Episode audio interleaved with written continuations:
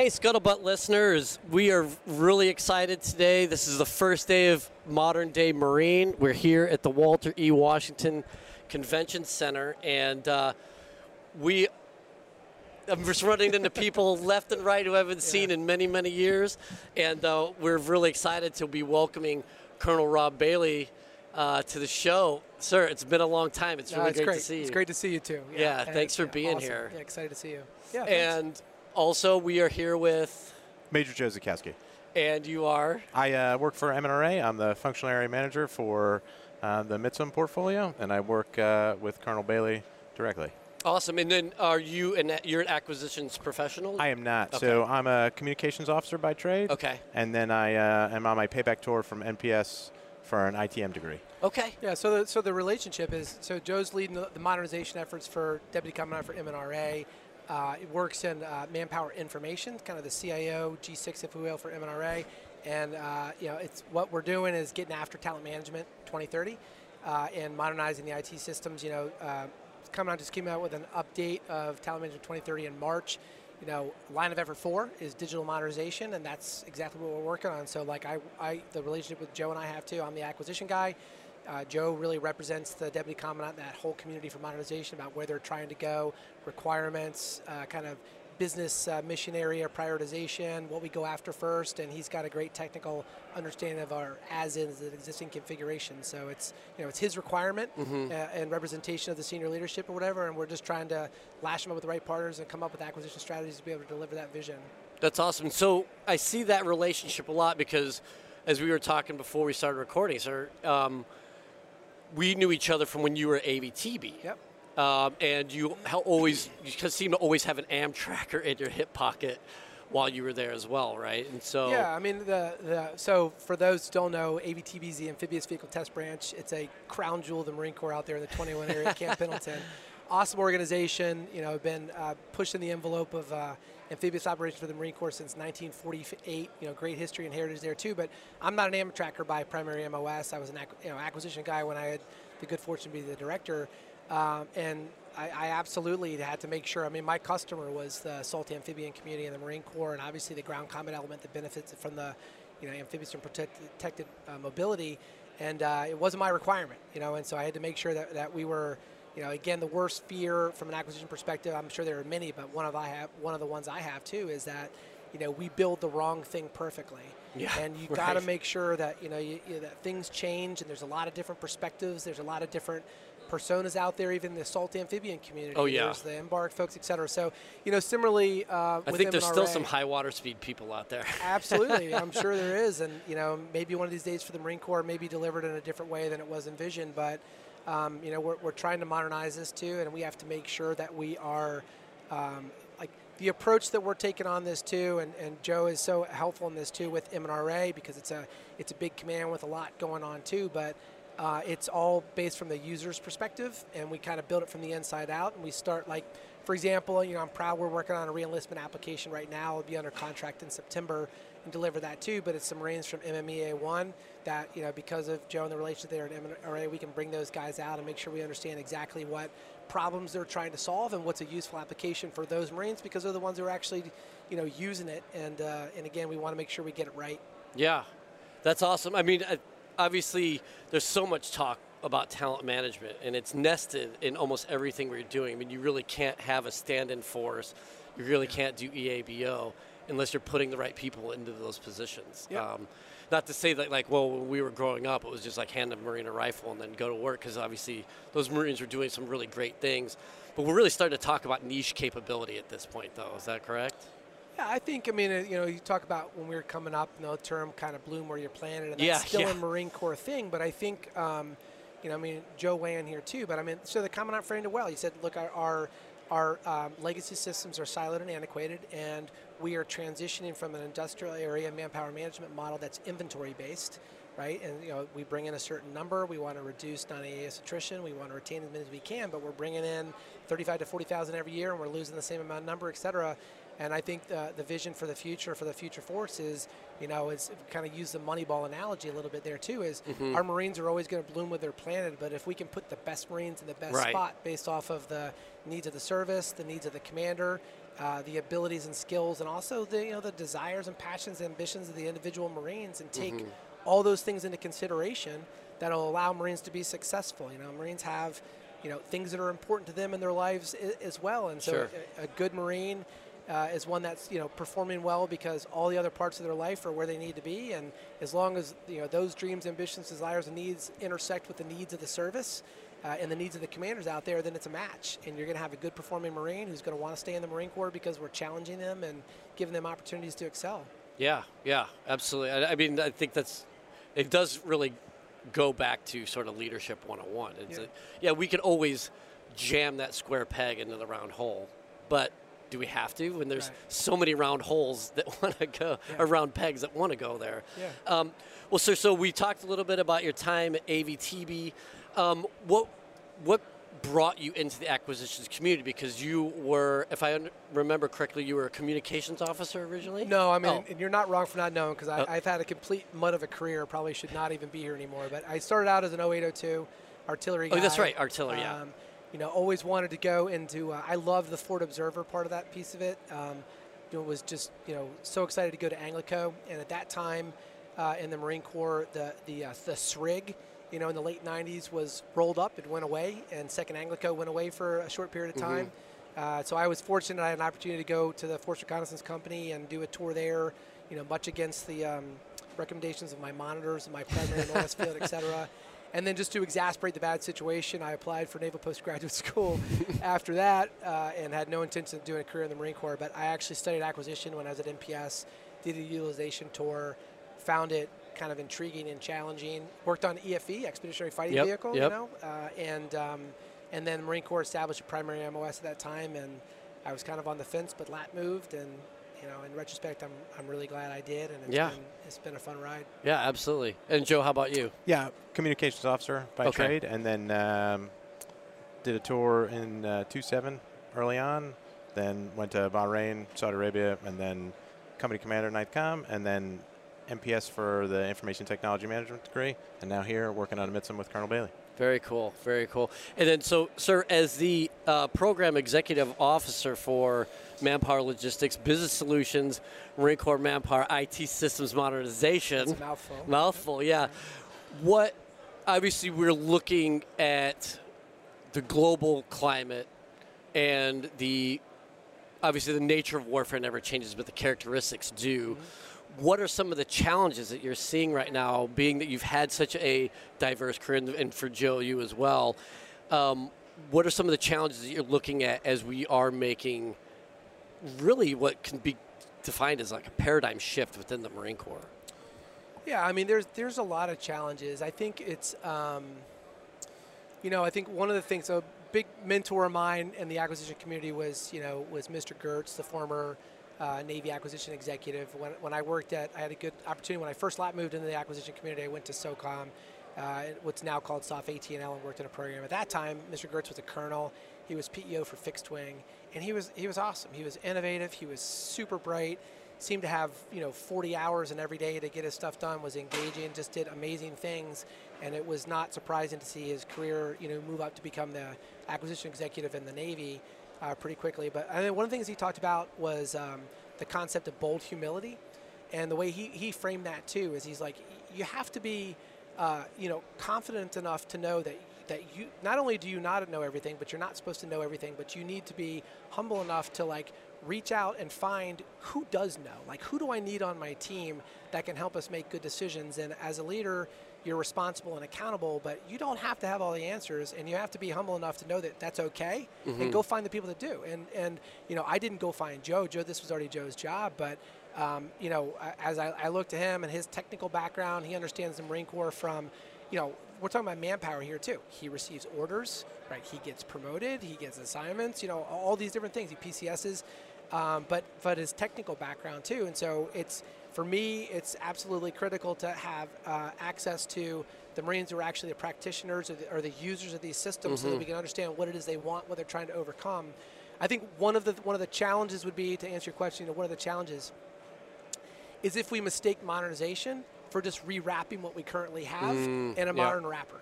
and uh, and I don't think that's what the service wants. I think I think what uh, you know talent management envisions is it really is a paradigm shift towards you know uh, breaking down our antiquated silos, democratizing the information, which is the data that kind of describes our Marines, Yeah, which yeah. is a ton of data, and then what can we get from that data in terms of insight and analytics to be able to kind of optimize and maximize the outputs for the service, for th- whether it's like let's let's promote the right Marines, let's get the right commanders in the right position, let's get Marines in the right billets for the requirements of the service. That they're going to be passionate about what they're doing, they're going to be successful because they love their job, they're going to be retained in the Marine Corps because they see promise and hope and future. you know, let's not just rotate a guy out because he's coming up on 36 months. and we have all this information, but we're not structured right now to leverage it or take advantage of it. And so I think you know one of the challenges, um, and in my opinion, it's it's not that great a challenge because there's so much uh, support and emphasis from senior leadership. Is that we've got to break down you know decades and decades of the way we've always done things, and realize that there's there's better ways to do them. And it's going to be you know organizational change management or OCM in this whole thing is you know people who've been around this IT field for a long time would say the hardest thing you're going to do is OCM you know organizational change management.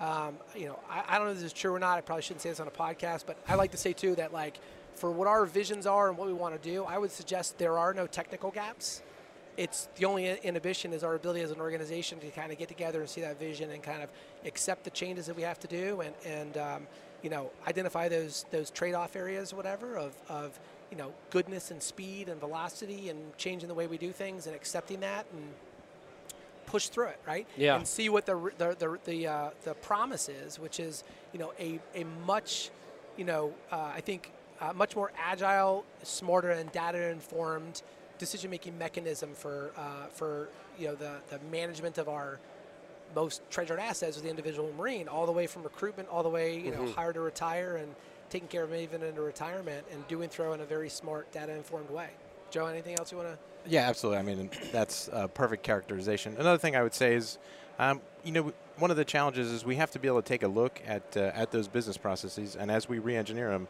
determine what's actually culturally unique to the Marine Corps Right. and what's necessarily or maybe not, right?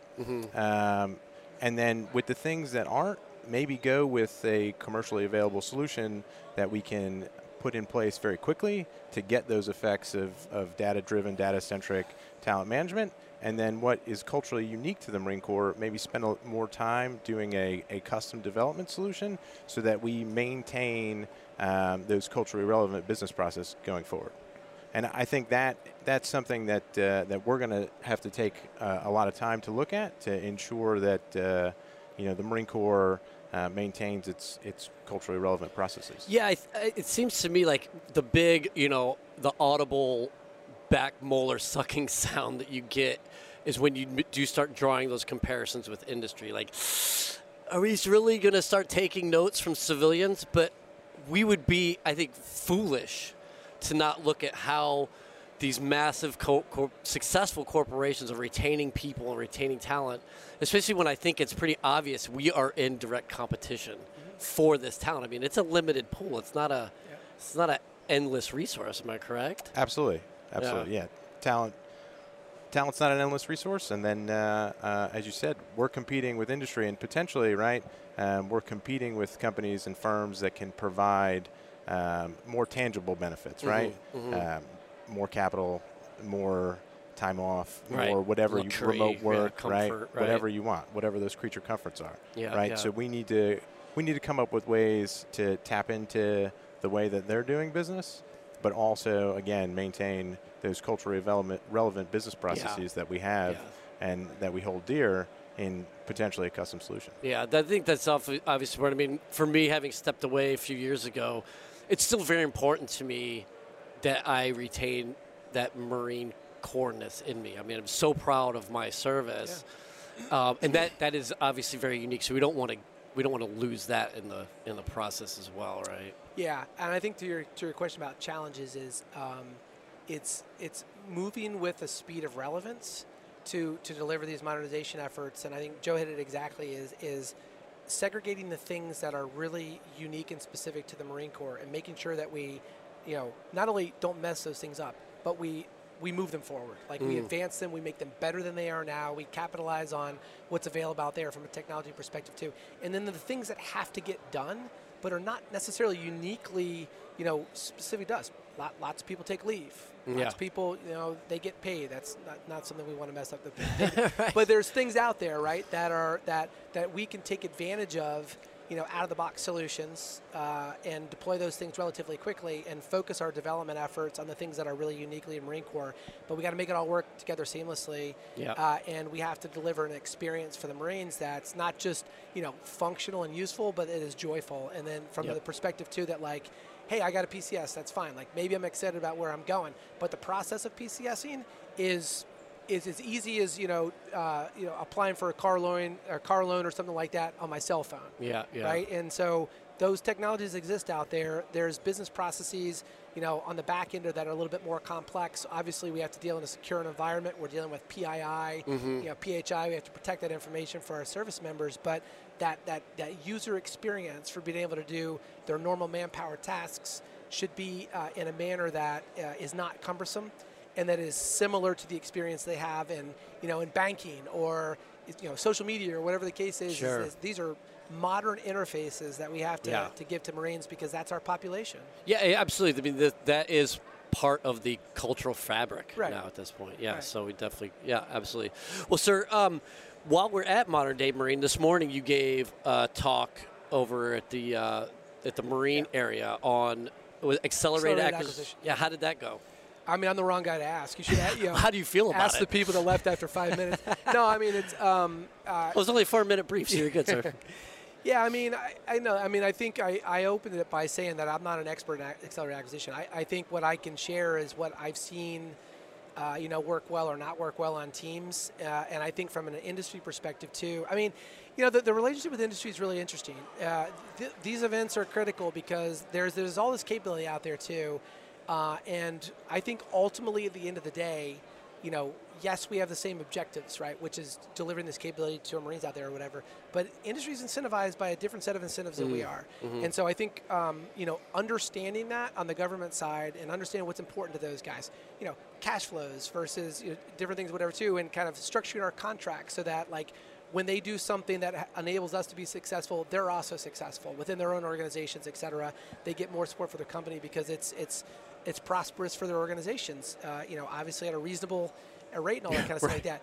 But I think as we talk about going fast and doing accelerated acquisition, I, I just tried to, to re- relay to our industry partners some of the things that go into that calculation from a government PM perspective too, in terms of you know access to access to existing contracts and authorities to operate for our environments and um, Life cycle management. yeah, and then just understanding that you know we, we want to go, you know, the, the, uh, we are we are moving as fast as we can for our senior leaders, you know, within a budget cycle where yeah, you know we were able to uh, you know to kind of communicate what we're trying to do for you know POM 25. There have been some previous efforts and stuff like that, but we're in a year of execution. We were stood up in February, right, of this past year. But you know what we owe the senior leaders because they want is like you got to have outcomes in 23. Okay, well how do you do that?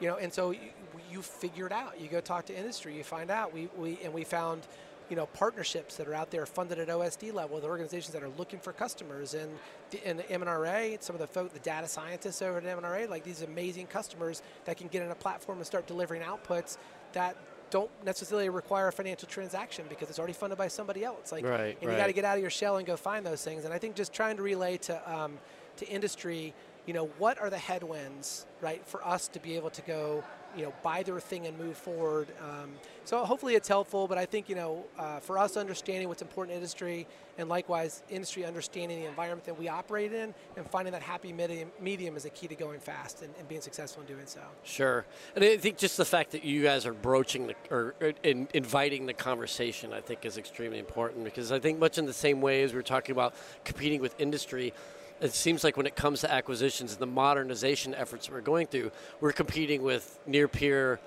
threats Absolutely. who don't have the same sort of, I hate to use the word cumbersome, but the clunkier, slower, very thorough, deliberate process that we have, in some ways, is extremely beneficial for the taxpayer. But as far as fielding modernized equipment or making a shift from analog systems to something next generation, it's going to kind of keep us behind some of our competition, right? Yeah, I think. I mean, I, I mean, it's a great point. And I take it from from a you know Marine Corps acquisition person too. You know, I challenge a little bit by, by offering this too. Is that you know there are there are a lot of authorities that that and that were given and a lot of um, authority that we're given to run programs, to be able to tailor our programs, to tailor things in or out from the, the acquisition cycle. Um, we have we have there's a lot of ways within the federal acquisition regulation and even the, kind of some non-FAR allowances we have through OTAs and things like that to be able to go to go fast. It, it really is uh, about um, I think teams orientation, bias for action, acceptable risk tolerance, Mm-hmm, and just move. Just understand where you're trying to go and you know, it's it's not two weeks from now. It's today or tomorrow. Like, let's get going. All that time matters, whatever. And we have a lot of things that we can do. And if we don't, shame on us. And I think that's kind of one of the whole pieces too. Is there's certainly a, a partnership piece of it out there too, but I think it's a crutch to say, you know, our competitors are not encumbered by these things or whatever too. I would say shame on us if we don't figure out every avenue to be able to to operate within that construct responsibly uh, but um, as as nimbly as we possibly can. Yeah. And, you know, and it's like it's it's one of those things is you, you can't do everything all at once, and so it's, it's so important to have that relationship with the functionals uh, to understand what's most important to Right. you. Yeah. You get after that first, and you deliver. I don't want to say what percentage solution, but you deliver something. Yeah, move move the ball forward. And then yeah. you do it iteratively. Yeah. And I think if you just wait to deliver it all at once, you're never going to get there.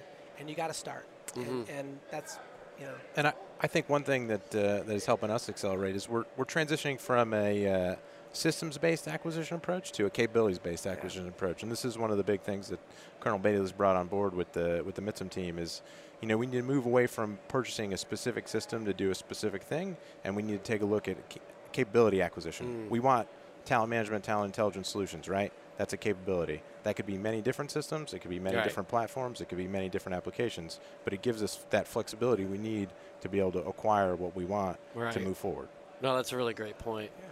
Well, gentlemen, I know that you're super busy. I really appreciate you taking the time, Thanks, though, Vic. to sit to down meet with us. This is great. I know our listeners are taking a ton from this. Modern day Marine, this is really exciting being on the floor. But thank you so much, sir, Yeah. for coming in. It's Thanks great for to see chance. you again. Great to see you too. Thank Yeah, you. Appreciate absolutely. it. All Thank you. Uh, Scuttlebutt is a production of the Marine Corps Association.